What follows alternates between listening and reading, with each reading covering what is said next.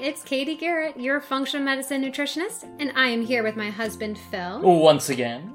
And we are going to be talking about the importance of magnesium for your ultimate health. Oh, this is interesting. Yeah, I wanted to kind of start out with just like a little uh, insight for you guys about magnesium in my life. Um, I tend to um, get magnesium and put it into my smoothie so that I don't have to like dose it with a lot of capsules.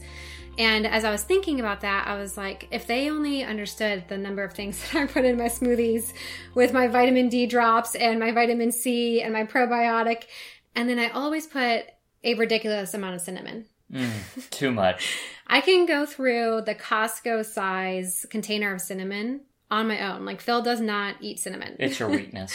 it is. It is a good weakness to have. I love that stuff. Just a little random fact about me. Mm-hmm. Um, but let's get back here to the topic of Bring magnesium. it back. So magnesium actually participates in over 300 different reactions in your body. It is essential for your body to function.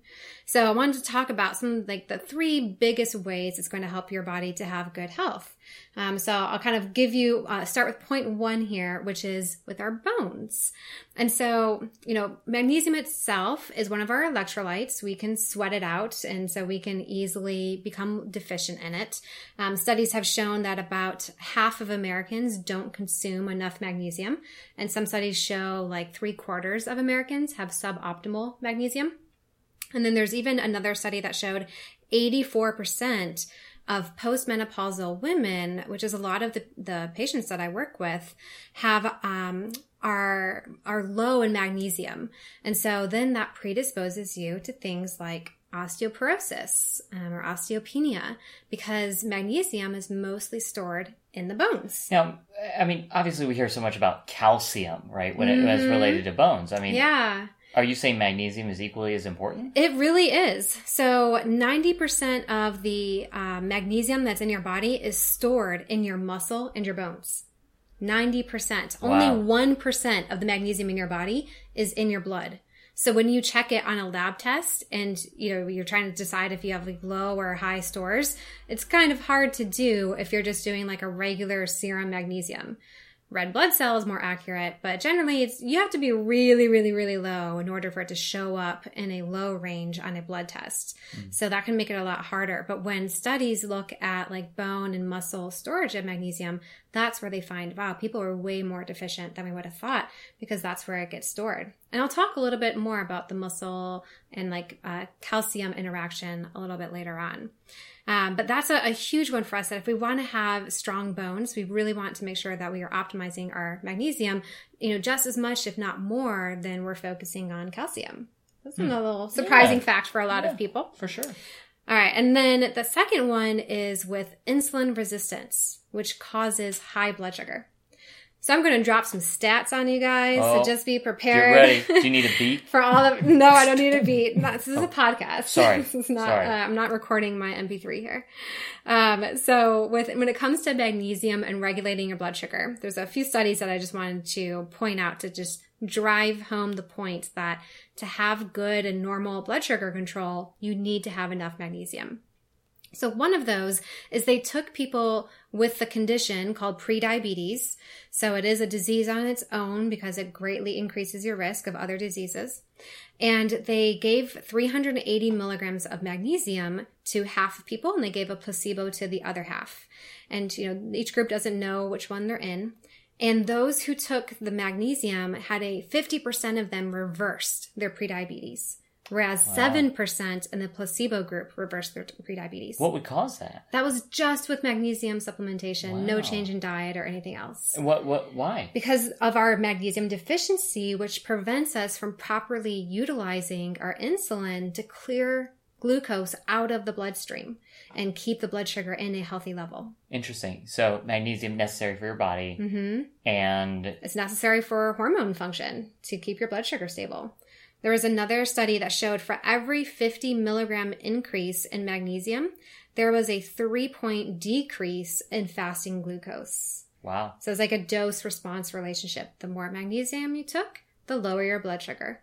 And I'd like to point out for those of you concerned about weight, when you're blood sugar is lower, you lose weight a lot easier. That's true. So even if you're not pre-diabetic, but you just have some like weight loss resistance, it can be really helpful to optimize your blood sugar. And with all these things, I mean, you're talking about making some changes that nudge the boat in that direction. I mean, you're it's this is not a miracle, you know, Mm-hmm. Right. type of thing. It's just another thing that your body needs. It's And- close to a miracle. All I mean, right, when well. you think about that study with the pre-diabetes, Sure. like you know, what is that? Fifty percent. So minus the seven percent placebo. So like forty-three percent of people reverse their pre-diabetes just because of magnesium supplementation. that's significant. It is pretty significant. So you know, if there is like a a magic pill, this one's going to come kind of close to that. Disclaimer: No magic pill. However, magnesium may help you to be able. It's true. So then the the la- the second or the third one that really helps um, our opt- our optimal health with magnesium is in relaxation. Ah, So there's a couple of different ways that this can manifest. Ma- magnesium helps our muscles relax.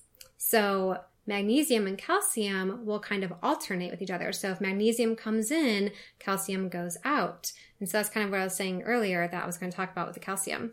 So calcium causes tension, like tension in your muscles and tension in your blood vessels. So if you are low in magnesium, then you're having calcium come out of your bones and go into your muscles and into your arteries.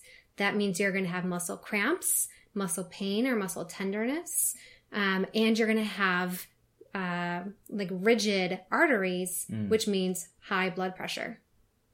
wow. Did I lose anyone there? yeah, so, blanked so the the lesson from that is that the more magnesium you have, the more relaxed your muscles will be, and the more relaxed your blood vessels will be.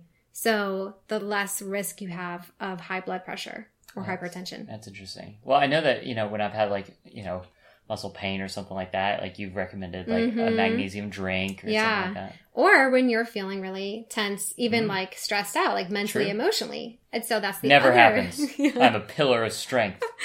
So that's the other way that magnesium really helps is it actually can help to not only relax your muscles, but it helps to relax your brain. So magnesium increases GABA, which is the calming neurotransmitter that allows your brain to relax and to not be overstimulated. So this can help people to deal with like anxiety as well as help them to go to sleep. Nice. So there are certain types of magnesium that you want to take to get these effects, because there's all kinds of other benefits I didn't mention. You know, a big common one is helping to loosen your bowel movements, so you Oh, have yeah. easier bowel movements. Um, but that's a different type of magnesium that's not well absorbed. So there's multiple types of magnesium. There are a lot of different types of magnesium, and I do address the different types in my blog post. Mm, okay. So you'll want to go to katiegarrett.com slash blog or click the link that is in the show notes so that you can read more about what's the best type of magnesium to take. Mm, makes sense. Yeah. So those are the main points of why we want to consume enough magnesium and how even if your blood test shows that you're normal, doesn't mean that you can't benefit from taking it. So if you start supplementing magnesium and you feel an improvement, then that means you need it and it's helpful for you. You don't have to worry about overdosing. Your body will tell you and say, Hey, I don't want any more magnesium. I'm not going to absorb it, which means it's coming out in your next bowel movement. so your body, you know, lets you know if you're going up too high in your dose. So it's very, very safe to take.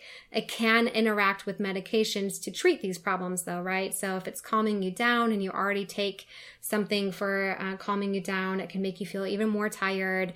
It can lower your blood pressure, you know, so if you're on a blood pressure medication. So there's those kinds of things you have to think about. But, you know, if you're not on medications, it's very healthy and, and very safe to start taking. So this would be a good first step for somebody who wants to maybe dip their toe in Mm-hmm.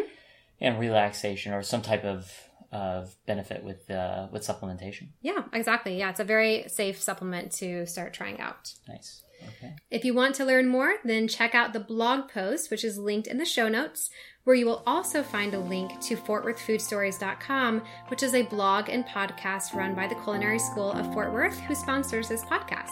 Well, thank you to them, and thank you to you, and thank you to all our listeners out there. Have a happy and healthy day.